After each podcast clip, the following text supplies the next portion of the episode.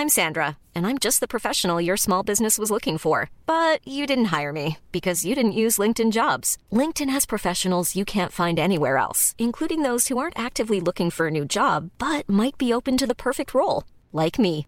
In a given month, over 70% of LinkedIn users don't visit other leading job sites. So if you're not looking on LinkedIn, you'll miss out on great candidates like Sandra. Start hiring professionals like a professional. Post your free job on linkedin.com/people today. Hey, I'm Ryan Reynolds. Recently, I asked Mint Mobile's legal team if big wireless companies are allowed to raise prices due to inflation. They said yes. And then when I asked if raising prices technically violates those onerous two-year contracts, they said, "What the f*** are you talking about? You insane Hollywood ass." So to recap, we're cutting the price of Mint Unlimited from $30 a month to just $15 a month. Give it a try at mintmobile.com slash switch. $45 upfront for three months plus taxes and fees. Promo rate for new customers for limited time. Unlimited more than 40 gigabytes per month. Slows. Full terms at mintmobile.com. Everyone knows therapy is great for solving problems, but getting therapy has its own problems too, like finding the right therapist, fitting into their schedule, and of course, the cost. Well, BetterHelp can solve those problems. It's totally online and built around your schedule. It's surprisingly affordable too. Connect with a credentialed therapist by phone, video, or online chat, all from the comfort of your home. Visit betterhelp.com to learn more and save 10% on your first month. That's BetterHelp, H E L P.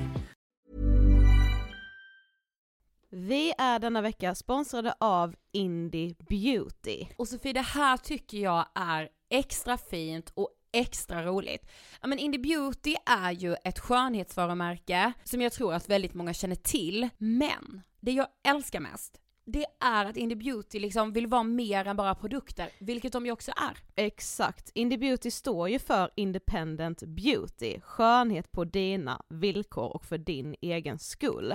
Och Indie Beauty tror ju stenhårt på ett alternativt skönhetsideal fritt från måsten, skam och känslor av otillräcklighet. Där är jag helt med Indie Beauty. Jag med. Det är så jag vill att skönhet ska vara. Ja men verkligen. Och vet du vad som är nytt för i år Sofie? Berätta. Från och med i år så skänker Indie Beauty 1% av sin försäljning till Suicide Zero, Tjejzonen och Djurens Rätt. Så när man handlar produkter från Indie Beauty så kan man liksom känna att man också ger tillbaka till samhället. Ja, kraften i tillsammans. Ska jag säga en sak nu då, Mm. som jag, det, men det är detta jag är extra glad över. Nu har Indie Beauty tagit fram en keps och den tycker jag ändå så på sommaren, skyddar sig från solen. Jättebra, jag älskar kepsen. Men det bästa, de bidrar till Suicide Zeros viktiga arbete för att minska antalet självmord och självmordsförsök. Så för varje såld keps så går hela vinsten, 100 kronor, direkt till Suicide Zero. Då kan man liksom göra nytta både för samhället och sin hud på en och samma gång. Ja, och kepsen kostar 169 men alltså hela vinsten går då som sagt till Suicide Zero. Så om man vill göra skillnad när man är där ute i solen, nu när den börjar titta fram, då ska man välja den här kepsen. Den säljs exklusivt på indiebeauty.se och på Apotea. Tillsammans kan vi skapa en ljusare framtid. Vi ses med kepsarna på! Tack Indie Beauty. Vi är sponsrade av Mindler och som ni säkert vet sedan tidigare så är vi ju ute på psykologresan tillsammans. Men hur vet man egentligen när det är dags att söka hjälp? Ibland uppstår saker i livet som kommer utmana oss och kännas tufft. Det mesta självläker vi oss igenom, för vi är menade att ta oss igenom en viss mängd påfrestningar. Men ibland behöver man professionell hjälp för att ta sig ur jobbiga perioder i livet. Men vart går då gränsen? Vad är en del av livets skavighet och när är det läge att söka hjälp? Det sägs till exempel att stress är farligt, men att det också kan vara bra. Alla sover dåligt ibland, så när har man egentligen sömnproblem? Ångesten kommer väl krypande för de flesta någon gång. Så när ska man se ångesten som outhärdlig? Hur vet jag? Med oss som psykolog har vi såklart min gamla psykolog Linnea Seidbrant. Men Linnea, vad är egentligen utmattningssyndrom? Utmattningssyndrom är en konsekvens av svår och långvarig stress utan möjlighet till återhämtning. Vi är ju då skapta för att klara av stress, men vi behöver också återhämtning. Om du utsätts för för mycket stress under en lång period utan att du får till den nödvändiga återhämtningen så kommer kroppen till slut att säga ifrån. Och det är faktiskt så att alla har en gräns. Du kan drabbas av en rad fysiska eller psykiska besvär som trötthet, sömnproblem, hjärtklappning, besvär från magen och tarmarna och mycket annat. Och det här är ju då varningssignaler och tecken på att du kan behöva göra någonting åt din situation. Annars så kan besvären utvecklas till att du mår så dåligt på sikt att du blir psykiskt och fysiskt utmattad. Ladda ner Mindler till din telefon och läs mer på mindler.se.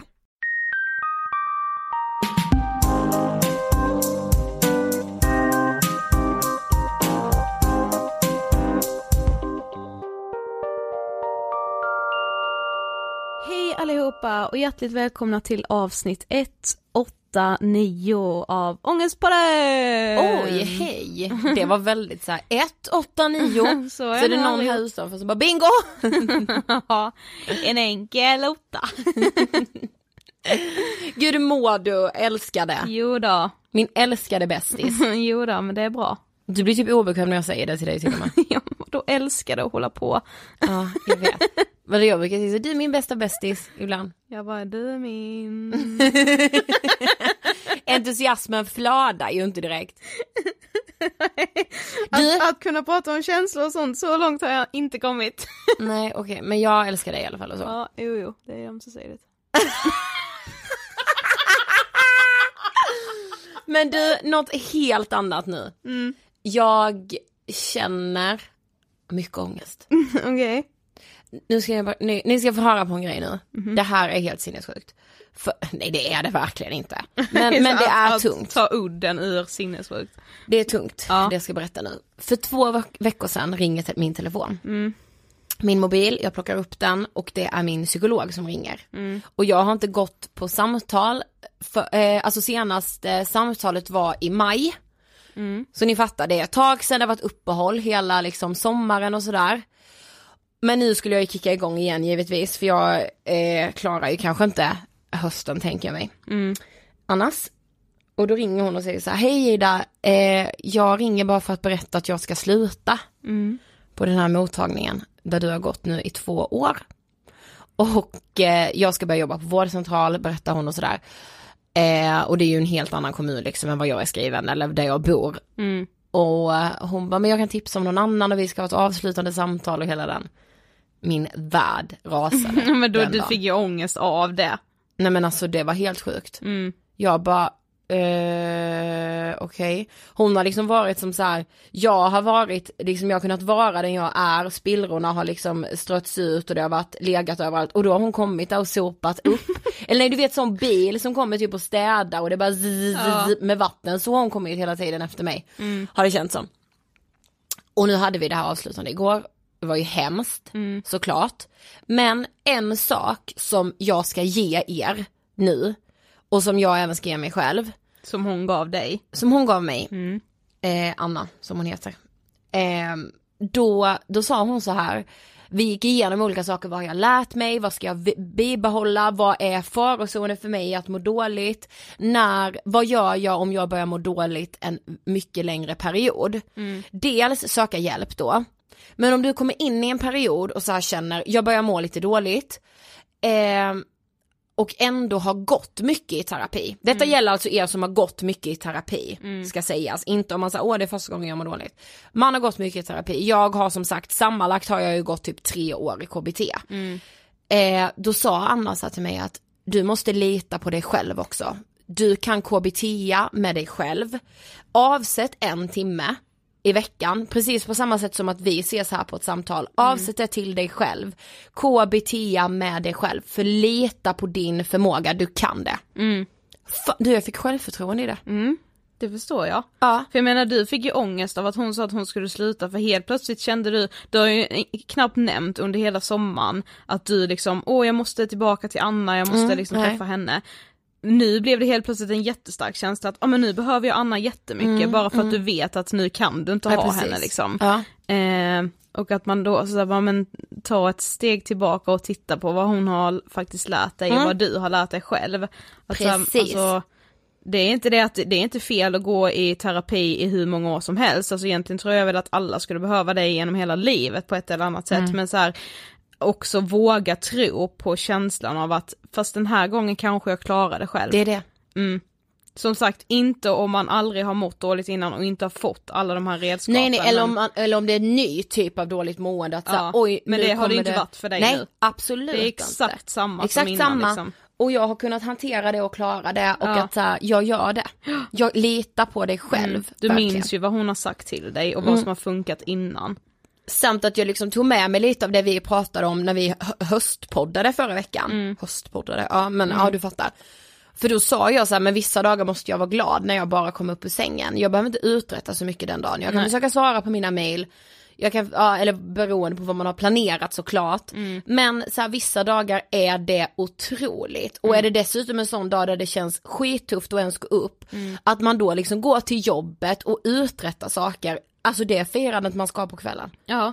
Ah, det är ett firande av, det är fyrverkerier Ja men alltså. egentligen de här pissdagarna, det är då man ska fira som mest. Att Ja. det är så här, bara, nu är snart den här dagen slut, nu har jag liksom, kan, jag, nu hoppas jag att jag vaknar upp med andra förutsättningar imorgon, jag hoppas att jag sover helt okej, så att jag kan vakna upp utvilad imorgon och så tar jag bara nya tag då liksom. Mm. Det är, man glömmer ju bort med att alla har ju de här pissdagarna, alltså det är, Verkligen. alltså det är vedervärdigt. Alltså Ja. jag lyssnade på Eh, för en ovanlighetens skull ska sägas så lyssnade jag på Hanna och Amanda Mm.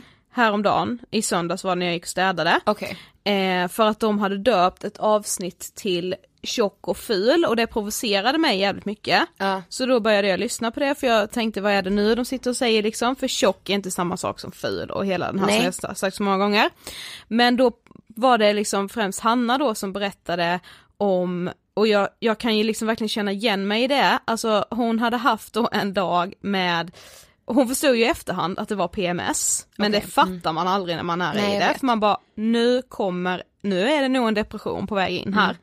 För det är så det känns, det blir bara så jävla mörkt. Och hon hade känt sig så äcklig, eh, för då hade de haft så en livesändning på deras Insta, eh, som man ju kan ha, och så hade hon tittat på sig själv och bara, alltså jag är så ful. Jag är så äcklig och ful, jag ska aldrig mer vara med på de här livesen. Men Hade var kom tjock ifrån då?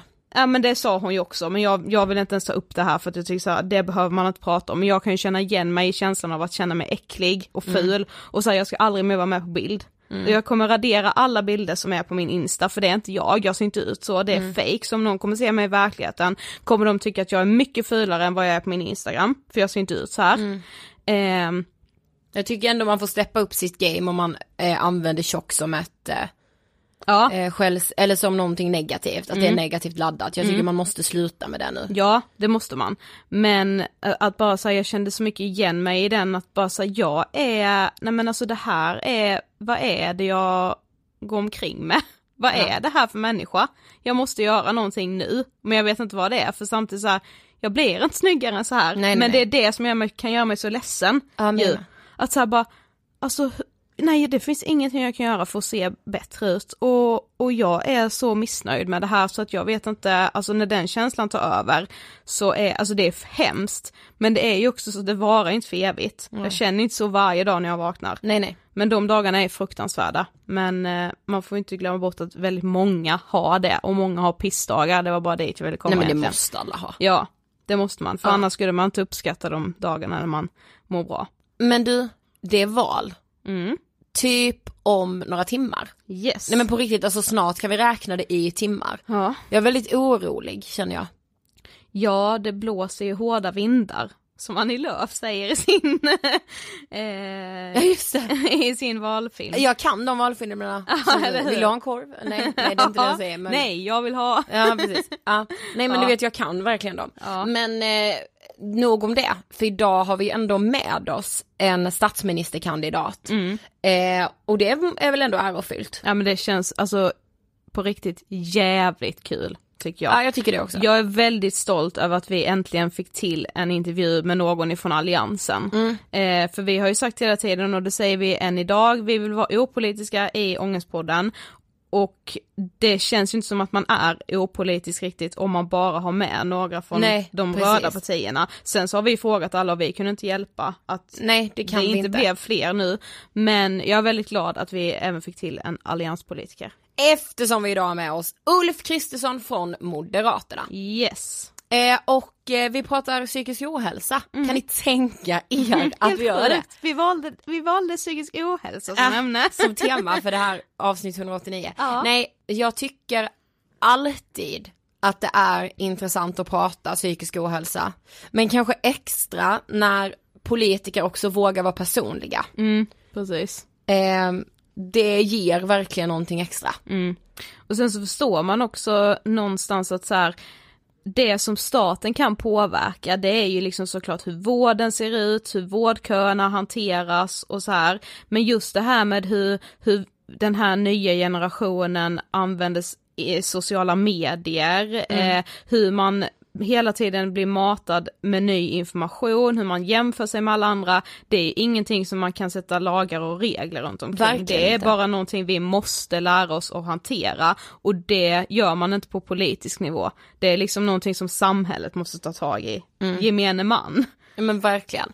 Men eh, vi rullar intervjun med Ulf Kristersson från Moderaterna inför valet 2018. Varsågoda! Hej Ulf och varmt välkommen till Ångestpodden. Tack så mycket. Hur känns det att vara här? Bra. Jag har ju varit i just det här rummet en gång förut. Ja, det jag du. känner igen mig med de här mörkblåa väggarna. Och, ja. Ja, Nu ska vi kanske prata om lite andra saker än vad du gjorde då ja, i precis, ja, precis, precis, Ja. precis. Förutom att du är statsministerkandidat, Mm. vem är du? Ja, det finns ju alltid många svar. Jag brukar säga att jag är en trebarnspappa från Strängnäs. Det är ett eh, korrekt sätt att beskriva det. Jag är um, 54 år gammal, jag är civilekonom, jag har jobbat med politik ganska många år, jobbat några år i näringslivet. Gift med en kvinna som kommer från just Strängnäs. Ja, det finns lite andra. Tidigare gymnast, ja, lite av varje. Ja. Det är faktiskt väldigt kul att du är här. För innan har ju vi gästats av Jonas Sjöstedt och Gustaf Fridolin, men ingen från Alliansen. Och nu är du här och vi var yes! ja, det känns väldigt bra. Yes, mycket bra. Mycket Eh, bra. och nu ska du få standardfrågan Ja. i Ångestpodden. Vad tänker du på när du hör ordet ångest? Ja, jag tänker, jag tänker på människor som jag känner väldigt väl som, som eh, då och då har ångest. Eh, En del eh, allvarligare, en del eh, mindre allvarligt. Jag känner, jag, jag, jag har det nära mig. Men vi tänkte börja lite från början innan vi går in och pratar Mm. om just psykisk ohälsa som ju är vårt favoritämne i podden. Eh, men du föddes i Lund Mm. men växte upp utanför Eskilstuna. Hur skulle du säga att din uppväxt var? Småstadsmässig, eh, trygg, eh, ospännande. Eh, Nej men som det kan vara när man är liten och bor i småstad, då är det bara bra. Ma- Det är gångavstånd till allting och massa andra ungar och alla känner alla. Och sen när man blir äldre så blir det trångt. Ja. Eh, Och då kunde man först fly in till Eskilstuna som var lite spännande. Lite Sveriges Liverpool, lite rockband och lite sådana saker. Och sen så efter det så flydde jag, eller flydde, efter det blev det Uppsala, det blev ett helt annat liv. Så, att, um, så att, nej men det var väldigt, väldigt sådär små, alltså svenskt eh, småstadsmässigt, och när det är som bäst också ska man väl säga. Det är som familjeliv som inte är så spännande men som ändå lägger en bra grund för att göra saker senare. Trygghet. Ja, det måste jag säga. Alltså jag relaterar verkligen, det, verkligen till det, för vi är uppvuxna i Karlshamn. Och det är ju exakt samma Ja, sak, ja, det här precis. väldigt trygga, Ja, lilla. precis. Men när man- blir äldre så känner man att nu måste Nu då jag inser man att det finns en värld Precis. utanför. Ja, min, min, min hustru brukar, vi bor ju i Strängnäs nu igen då, men min hustru brukar säga att hon flyttade från Strängnäs dagen efter studenten. Och det var liksom, nu är Ja, det nog. Och jag, jag, har, jag kommer ha all respekt när mina döttrar säger att pappa, tack, tack, men nu räcker det. Ja. Men hur var din skolgång? Alltså vem var du i skolan? Jag var, vad ska man säga, det lättaste var jag inte var. Jag var inte bland tuffa grabbarna. Jag var inte de bland de som tjuvrökte först och de som, eh, som var populära bland, bland tjejerna och sådär. Det var- Det var jag inte. Jag var inte heller fotbollsnördarna, utan jag var det här lite, lite jag kände otroligt många människor. Jag har alltid haft väldigt gott om vänner och sådär. Men jag var väl lite så här, jag var gymnasten som också tidigt var ganska samhällsintresserad och kanske inte direkt nördig, det tror jag inte, men, men, men, men jag var ganska stillsam ska jag säga. jag slogs inte så mycket i skolan. inte. Det är ju bra. Ja. Men hur och när blev du intresserad av politiken? Det var lite krypande, eller lite stegvis det där. Min, mina föräldrar var väldigt samhällsintresserade. Min pappa var värsta sorten, Hem och skola, det var så här, det var så här, jag vet inte om du vet vad det är för något, men det var så här mm. förening där föräldrar som var intresserade av hur det går i skolan och skulle liksom se till att det fanns bra kontaktvägar oh. mellan skolan och familjerna. Ni kan ju bara tänka er. ja, han var en typisk sån Hem och skola-ordförande. Det var, men, men mycket samhällsfrågor hemma, mm. det minns jag sedan jag var barn.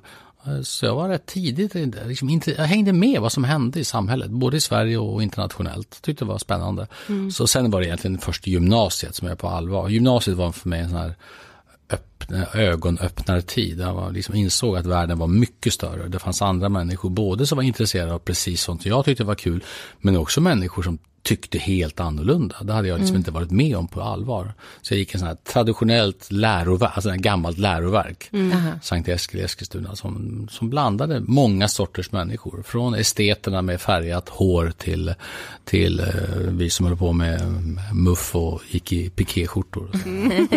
ja. Men så här, varför blev det Moderaterna då?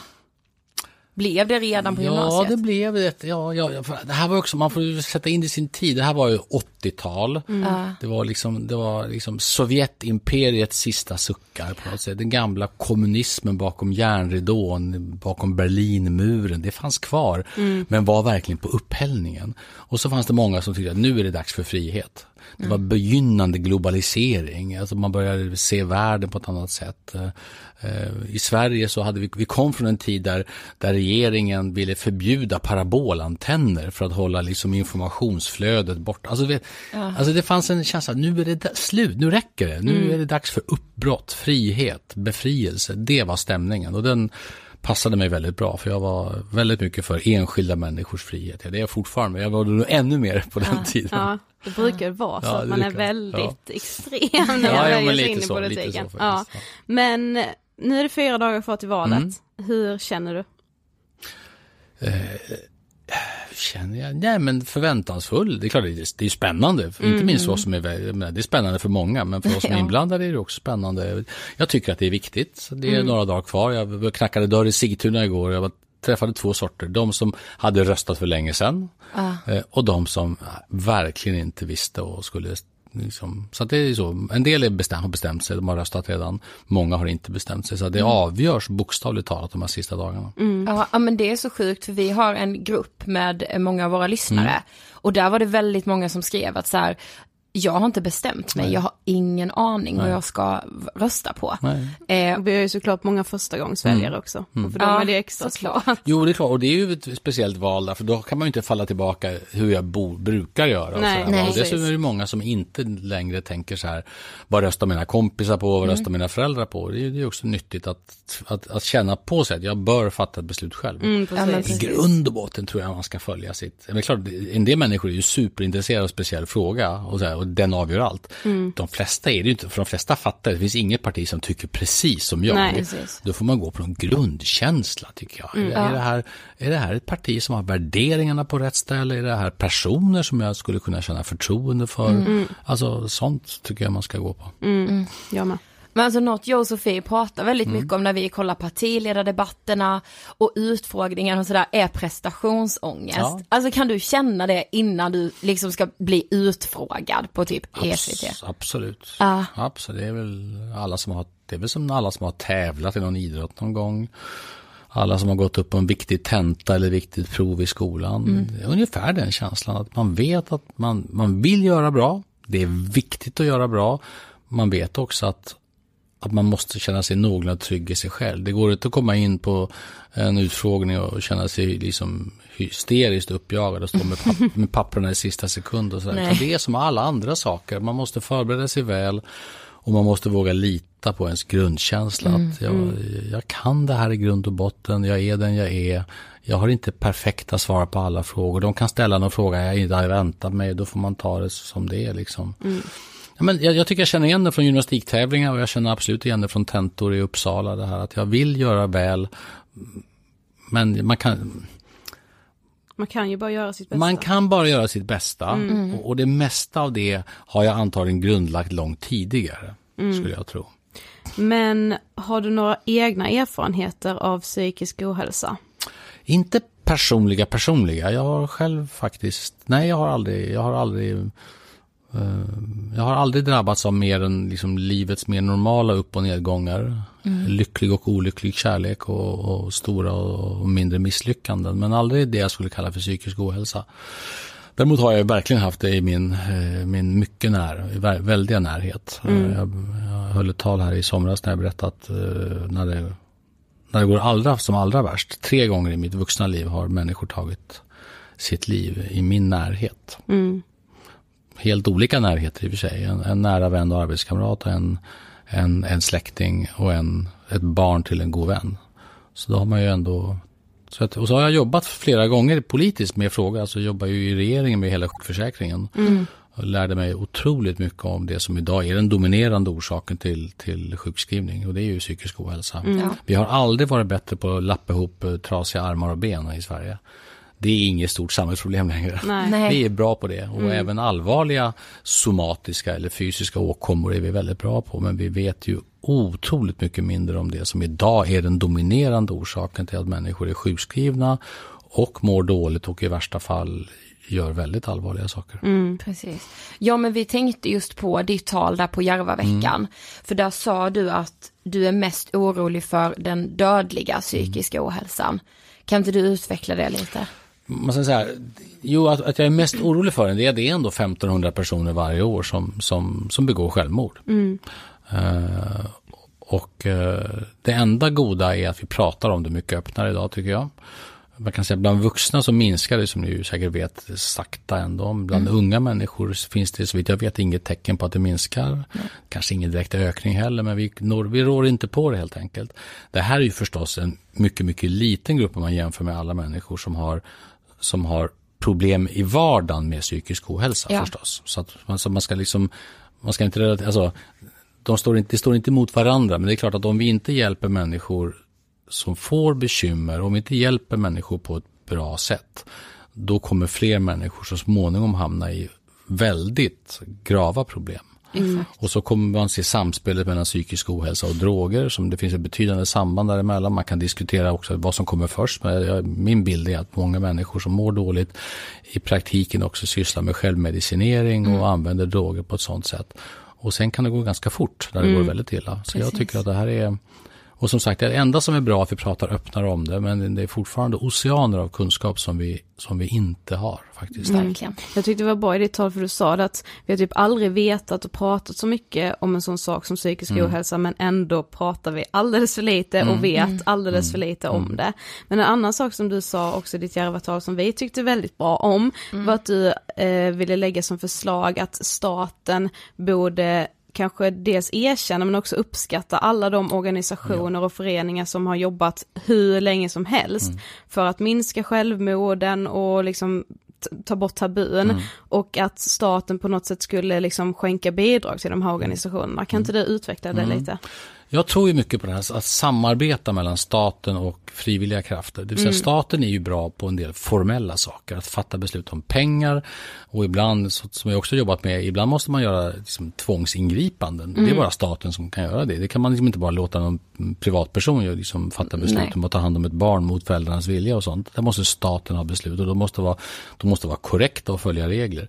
Det är mycket annat som staten inte kan göra bra. Att hjälpa människor i nöd med att vara medmänniska det kan staten liksom inte göra. Det finns Nej. liksom ingen statlig myndighet som kan vara myndigheten för medmänsklighet. Det funkar liksom inte riktigt. Utan, utan då är det, att jag har ju sett på nära håll då liksom de här telefonjourer som ja. arbetar till exempel, som möter människor mitt mitt i det akuta. Mm. Och, och, de gör insatser som staten aldrig skulle kunna ersätta. Men de behöver också kontinuitet, de behöver pengar, de behöver kunna utbilda medarbetare. Det kostar rätt mycket pengar att driva sådana verksamheter. Där tycker jag att staten ska vara generösare i att bidra. Och, då, och mitt förslag var då att eftersom jag vet att många människor själva bidrar till organisationerna, både med egen tid men också med pengar, så att säga, för att uppmuntra det här mer. Så varje krona som, som vi som privatpersoner bidrar till, till exempel till, till, till Mind eller till mm. Spes eller till, till så, här, så skulle staten bidra med ytterligare tre. Så ja. man verkligen gör en koppling. Ju mer ni gör, desto mer gör vi. Mm. Ja, Då skulle precis. man kunna få rejäla resurser och bygga upp mycket mer permanenta, så att det inte enbart bygger Mother's Day is around the corner. Find the perfect gift for the mom in your life with a stunning piece of jewelry from Blue Nile. From timeless pearls to dazzling gemstones, Blue Nile has something she'll adore. Need it fast? Most items can ship overnight. Plus, enjoy guaranteed free shipping and returns. Don't miss our special Mother's Day deals. Save big on the season's most beautiful trends. For a limited time, get up to 50% off by going to BlueNile.com.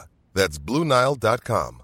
Ryan Reynolds here from Mint Mobile. With the price of just about everything going up during inflation, we thought we'd bring our prices down. So to help us, we brought in a reverse auctioneer, which is apparently a thing. Mint Mobile unlimited premium wireless. Have to get 30, 30, bit to get 30, bit to get 20, 20, 20, bit to get 20, 20, bit to get 15, 15, 15, 15 just 15 bucks a month. So, Give it a try at mintmobile.com slash switch. $45 upfront for three months plus taxes and fees. Promo rate for new customers for limited time. Unlimited more than 40 gigabytes per month. Slows. Full terms at mintmobile.com. Hiring for your small business? If you're not looking for professionals on LinkedIn, you're looking in the wrong place. That's like looking for your car keys in a fish tank. LinkedIn helps you hire professionals you can't find anywhere else, even those who aren't actively searching for a new job but might be open to the perfect role. In a given month, over 70% of LinkedIn users don't even visit other leading job sites. So start looking in the right place. With LinkedIn, you can hire professionals like a professional. Post your free job on linkedin.com slash people today. På att just nu råkar vi ha många eldsjälar utan det finns lite mer kontinuitet. Ja, och en trygghet för de organisationerna med, tänker jag. Vi vet, vi har ju också nära kontakt Mm. med till exempel Mind och det har ju alltid varit så här, nu får vi se ifall självmordslinjen kan ha öppet Ja. det här halvåret för att Precis. pengarna är slut och vi har inte Precis. tillräckligt med volontärer och så ska det liksom inte Så vara. det får inte vara så. Nej. Nej. Men jag, jag, jag, så jag tror på den här kombinationen av blandningen mellan eldsjälar och systematik och resurser som gör att man kan bygga liksom långvarigt fungerande system av det, så att det inte bara blir så här när, när folk eh, hade tid så funkar det. Va? Nej, men precis. Och det där hållet tycker jag. Plus att, att jag tror vi behöver forska mycket mer på, alltså det, det är fortfarande obeforskat mycket. Mycket av självmorden är fortfarande obeforskat. Både Ja. mycket, mycket gamla människor begår självmord idag. Och så är det inte minst unga, inte minst unga män. Unga, unga kapabla män i 20, 22, 23 års åldern. Eh, rätt ofta med dokumenterad historia av psykisk ohälsa. De jag har fått erfara har i ett fall varit rätt mycket droger inblandad. I det andra fallet en ganska långvarig men lite lätt hemlighållen relation med psykiatrin. Där man aldrig kom riktigt rätt och till och med till och med sådana här oförlåtliga saker, bortslarvade remisser som inte riktigt kom på rätt ställe. Och liksom, så han gjorde tappra försök, men han var inte sådär, han åkte inte till akuten. Det var Nej. inte så att han liksom, utan han gjorde på sitt sätt rätt. Men han väntade inte, alltså han var inte så systematisk så han liksom så här, nu kräver jag att ni verkligen ska Nej behandla men vem mig." Du vet, orkar nej, göra det precis. när man mår Det dåligt? nej. Man ska inte behöva. Nej, så att det var Exakt. lite så det funkade. Ja. Ja. Nej, men du fick ju se innan vi började podda vår kampanjfilm från Var är min kurator?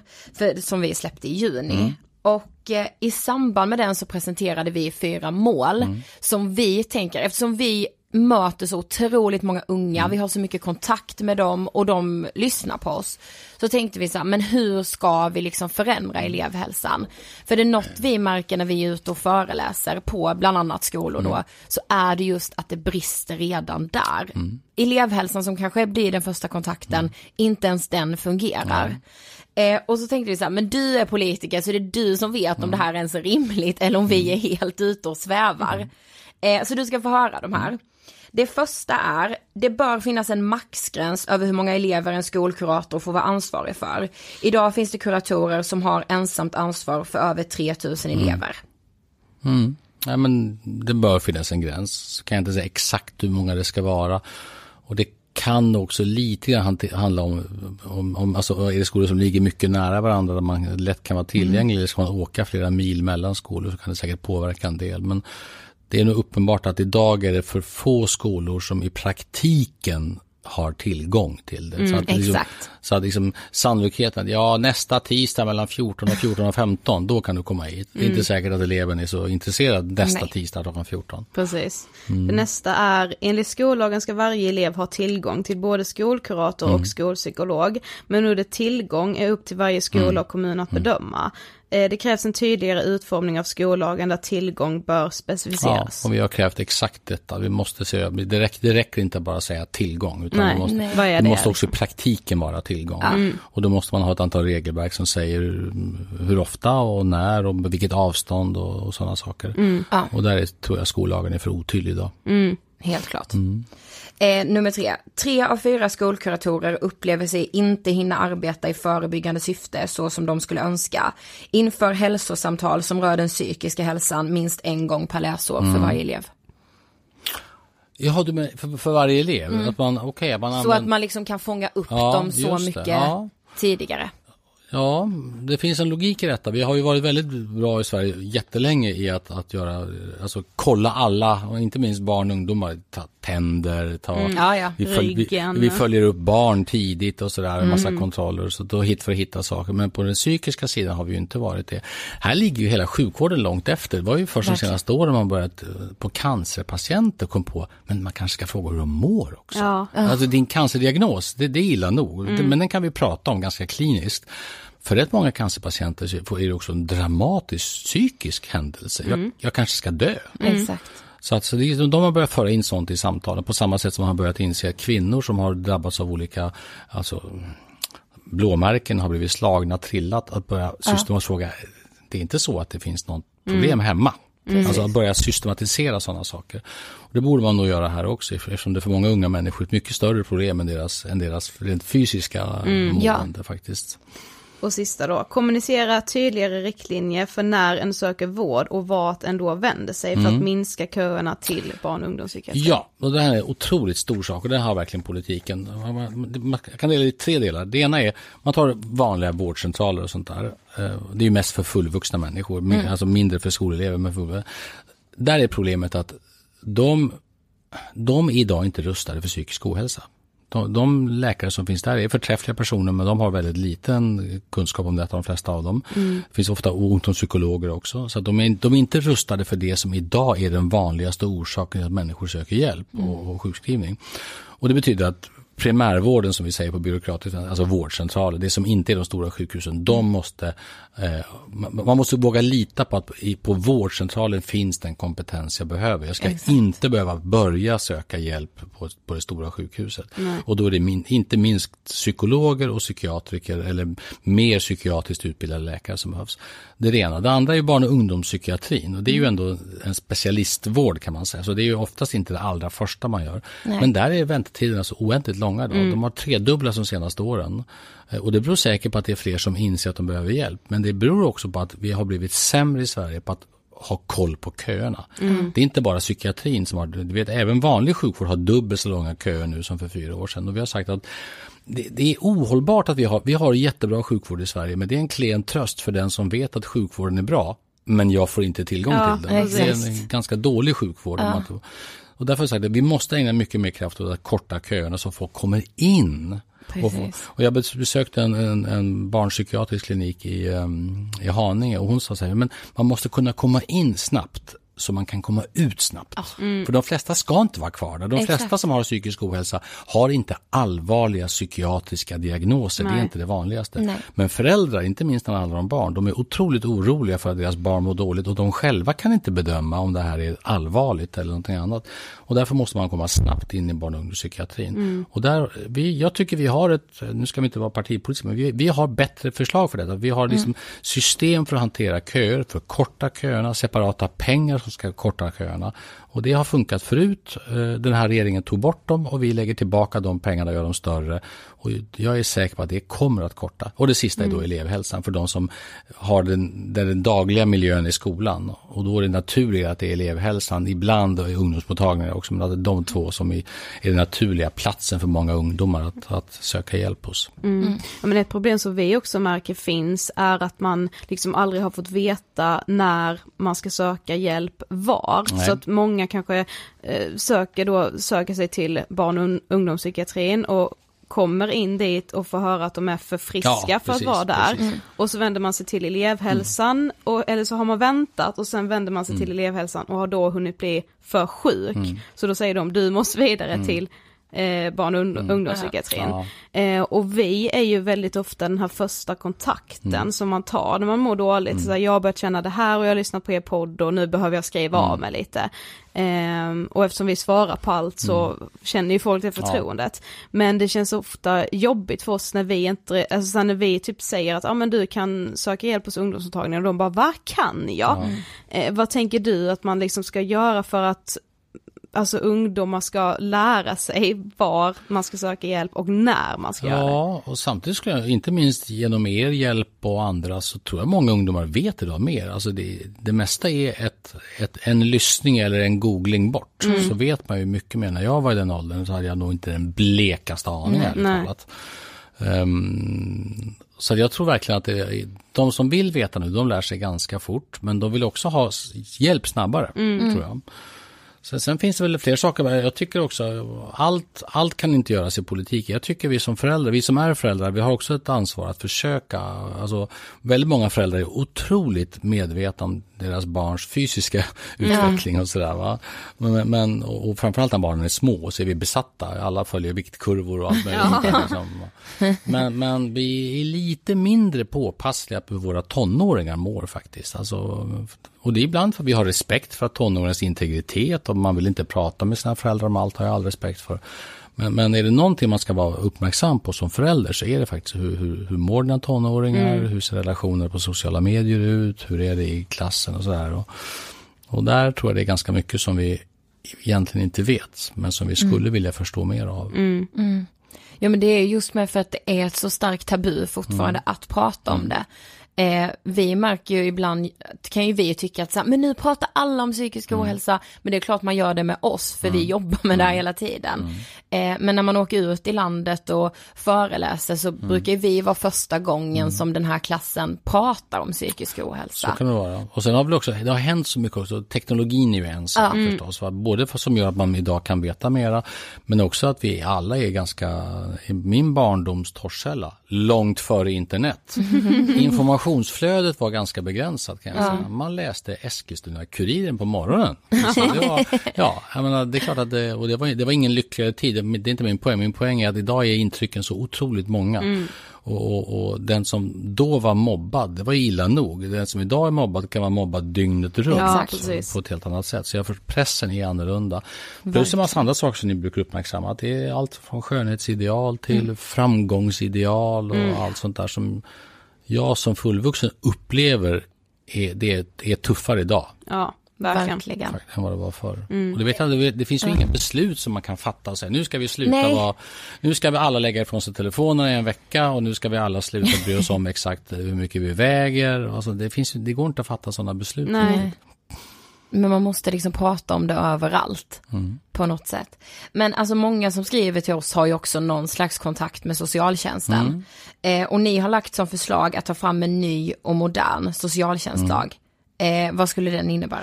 Det är ganska många saker som är, det, det ena som är det viktiga här är att socialtjänsten måste Alltså socialtjänsten kommer ofta in i familjer som har problem. Ofta är det inte barnen som primärt har problem. Det finns ju familjer där det bara är barnen som är liksom en, ofta är det föräldrar som har problem. Det kan vara allt från att de är fattiga, det kan vara att de har psykiska problem, det kan vara att det är missbruk och våld och sådär. Ibland är det en blandning av allt detta dessutom.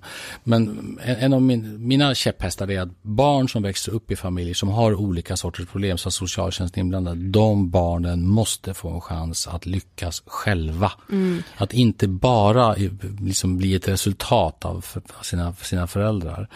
Utan liksom att, att, att de barnen lyckas i skolan, det är extra viktigt. För de familjerna kommer att hjälpa sina barn mindre i skolan än andra.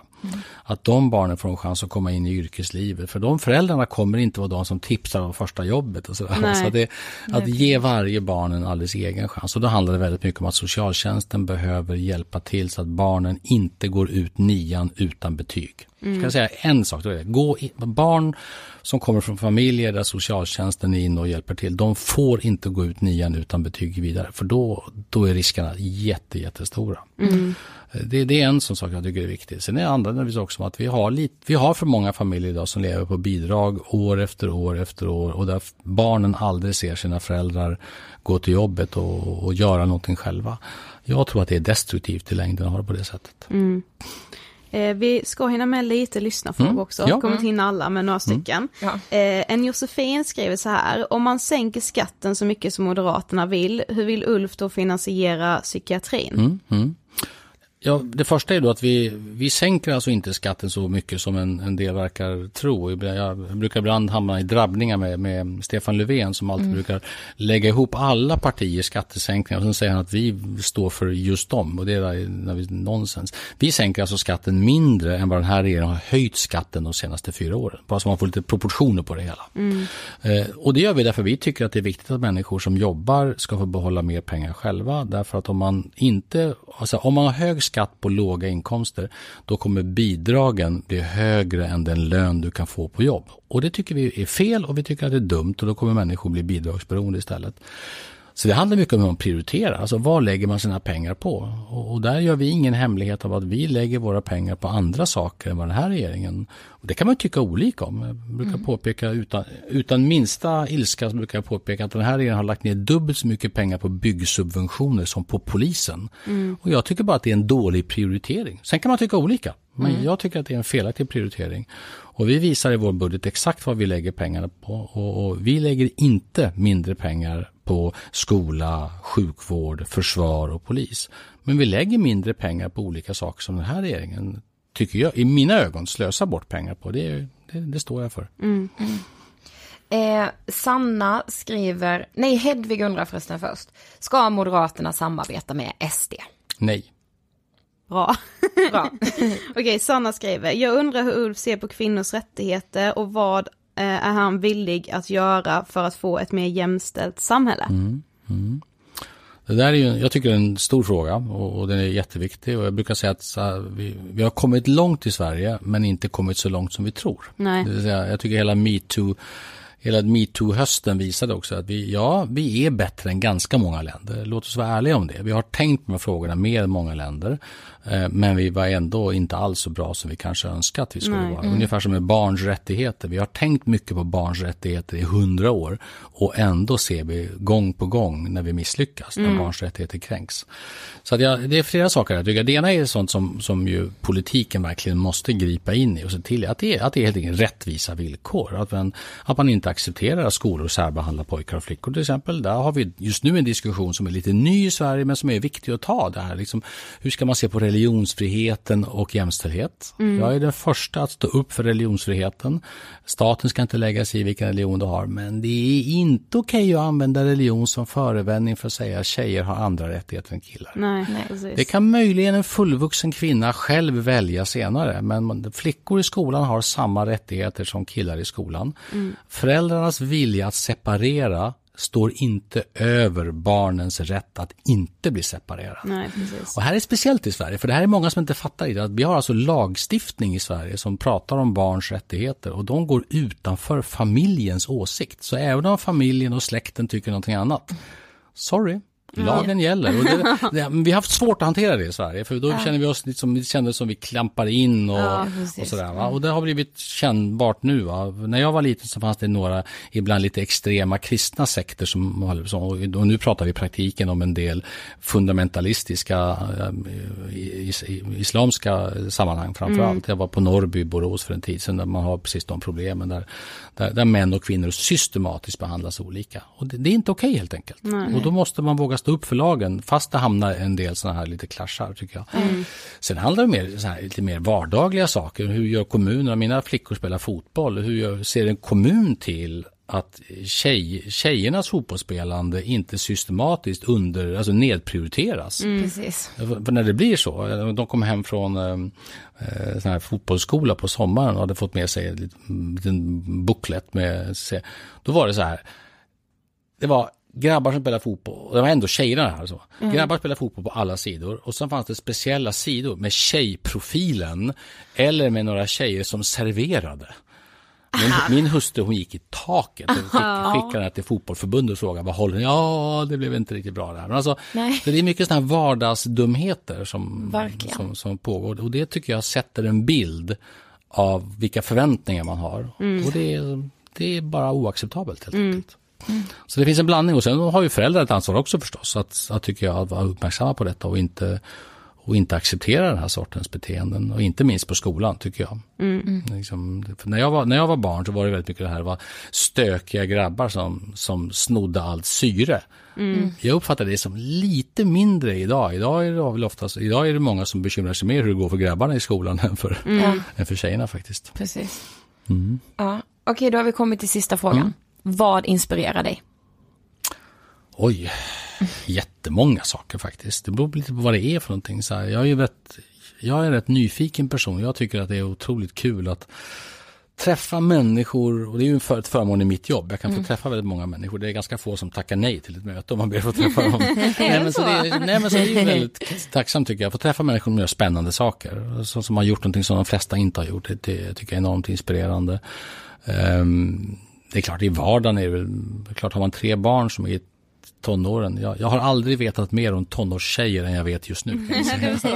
Don't try me, men, men, men, men, nej, men så är det faktiskt. Alltså, det är klart, det händer ju saker hela tiden Mm. när man har när man lever i en sån liksom, en familj med fem personer. Och, så att det tycker jag också är väldigt inspirerande. Sen, sen, sen tycker jag det, det som händer i världen just nu, allt är verkligen inte, det som, det som Trump gör i USA, det är inte inspirerande. Men det händer mycket på andra platser i världen som är roligt. Vi har varit mycket i Kina och Asien de senaste 20 åren. Mm. Det händer stora saker i världen som kommer påverka oss. En del av de här är jobbiga för oss som ett litet land, annat är jättebra. Alltså, som skapar fantastiska möjligheter för ett innovativt, jämlikt land som Sverige där vi skulle kunna bli världsledande på många saker. Det, Mm. det tror jag på. Mm. Spännande. Mm. Tack så jättemycket för att du ville gästa Tack. Ångestpodden. Tack så mycket. Tack. Yes, tack så jättemycket Ulf för att du ville gästa Ångestpodden. Tack snälla.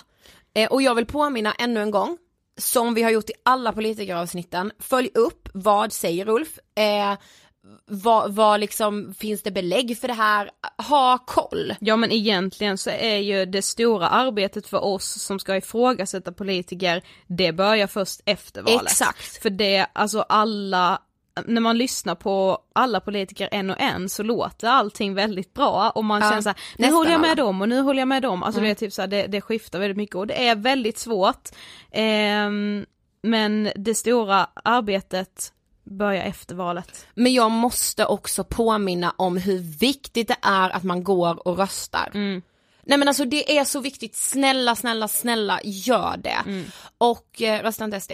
Eh, och eh, nej men det är verkligen så här att vi lever i en demokrati. Där Och vi ska vara jävligt glada att vi gör det. vi ska vara så glada att vi gör det och det är väldigt många som ska berätta för dig vad du ska rösta på. Jag tycker att du ska rösta på det du känner att så här, här ligger mitt hjärta. Och här, det här tror, så här tror jag att Sverige mår bäst. Eh, jag tror verkligen att man, man måste få tänka så. Och utgå från sig själv. Och också så här, valkompasserna, de, nästan alla jag har gjort har tagit mindre än fem minuter att göra. Och nu kommer jag inte ihåg vilken av valkompasserna det var, men det är nog så på de flesta. Om det kom, när det kommer upp en fråga och man inte riktigt vet vad det innebär, så finns det ju en infoknapp att läsa Ja, på. vet. Valkompasser som TT har, där står till och med argument för och argument emot, utan att man vet vilka partier det är som är Mm. för eller emot. Så att, alltså då förstår man ännu mer. Och sen så här, ja men gör några stycken valkompasser och se i alla fall åt vilket håll du lutar åt. Ja. Och lyssna inte på vad alla andra skriver på sociala medier. Alltså, Verkligen inte. Skit i det. Kolla upp det Ja. i så fall. Mm. Kolla upp, begär källa, fråga hej var finns den här källan? Ja. Det är superviktigt för det är så mycket fake news som sprids överallt nu. Ja och så här som någon annan bloggerska hade skrivit, alltså var källkritiska mot mig. Jag Ja! ber er vara källkritiska mot mig och Ida när vi Verkligen. gör saker. För man lär sig så sjukt mycket av det. Ja. Och det är liksom bara samtalet om politik som man behöver komma åt. För det är Verkligen. då man lär sig så sjukt mycket. Ja precis, och sen så som ni vet så har vi tagit ställning innan, vi bjöd in alla riksdagspartier utom SD och det tycker vi är väldigt skönt. Vi kan vara opolitiska, när vi säger det så vill vi fortfarande värna om människors lika värde och alla människors rätt till att existera. Yes. Eh. Och vill ni typ fråga oss vad vi kommer rösta på, vi har väl typ bestämt oss. Mm. Eh, så skriv till oss på Instagram så pratar vi jättegärna där, Mm. alltså jag diskuterar jättegärna mer men vi vill inte Verkligen. göra det i podden. Nej, där vill vi vara opolitiska. Förutom mest det, vi vill Ja. ta avstånd från dem i podden. Ja, och det ville Ulf också, det gillar jag. Ja, det gillade jag. Mm, jag vill ha tydliga rör. svar vill jag ha. Ja, det var ett nej. Ja, jag gillar det du känner mig i agenda när jag får de tydliga svaren. Så, eh, nästa vecka är vi liksom i ett nytt Sverige. Ja, det kan vi vara. Ja det kommer vi vara på ett eller annat sätt kommer vi verkligen vara det. För Det kommer då... förmodligen vara lite kaos. Ja jag tror det. Mm. Verkligen. Jag är inte avis, jag vill inte sitta Nej. borta i, vi, de sitter ju nära oss här ju. Ja, det gör de. Vi Som kommer kanske Gamla stan. höra hur det kaosar där borta. Oj, ja men ärligt.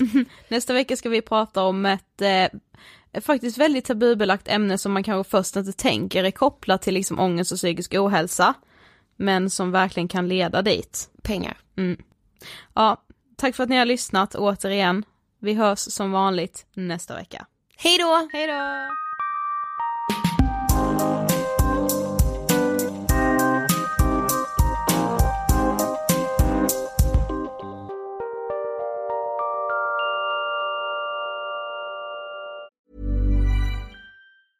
Planning for your next trip? Elevate your travel style with Quince. Quince has all the jet setting essentials you'll want for your next getaway, like European linen, premium luggage options, buttery soft Italian leather bags, and so much more. And is all priced at 50 to 80% less than similar brands. Plus, Quince only works with factories that use safe and ethical manufacturing practices. Pack your bags with high-quality essentials you'll be wearing for vacations to come with Quince. Go to quince.com slash pack for free shipping and 365-day returns. Even when we're on a budget, we still deserve nice things. Quince is a place to scoop up stunning high-end goods for 50 to 80% less than similar brands. They have buttery soft cashmere sweaters starting at $50, luxurious Italian leather bags, and so much more. Plus, Quince only works with factories that use safe, ethical, and responsible manufacturing. Get the high-end goods you'll love without the high price tag with Quince. Go to quince.com slash style for free shipping and 365-day returns. Imagine the softest sheets you've ever felt. Now imagine them getting even softer over time. That's what you'll feel with Bowl and Branch's organic cotton sheets. In a recent customer survey, 96% replied that Bowl and Branch sheets get softer with every wash. Start getting your best night's sleep in these sheets that get softer and softer for years to come. Try their sheets with a 30-night guarantee. Plus, get 15% off your first order at bowlandbranch.com. Code BUTTERY. Exclusions apply. See site for details.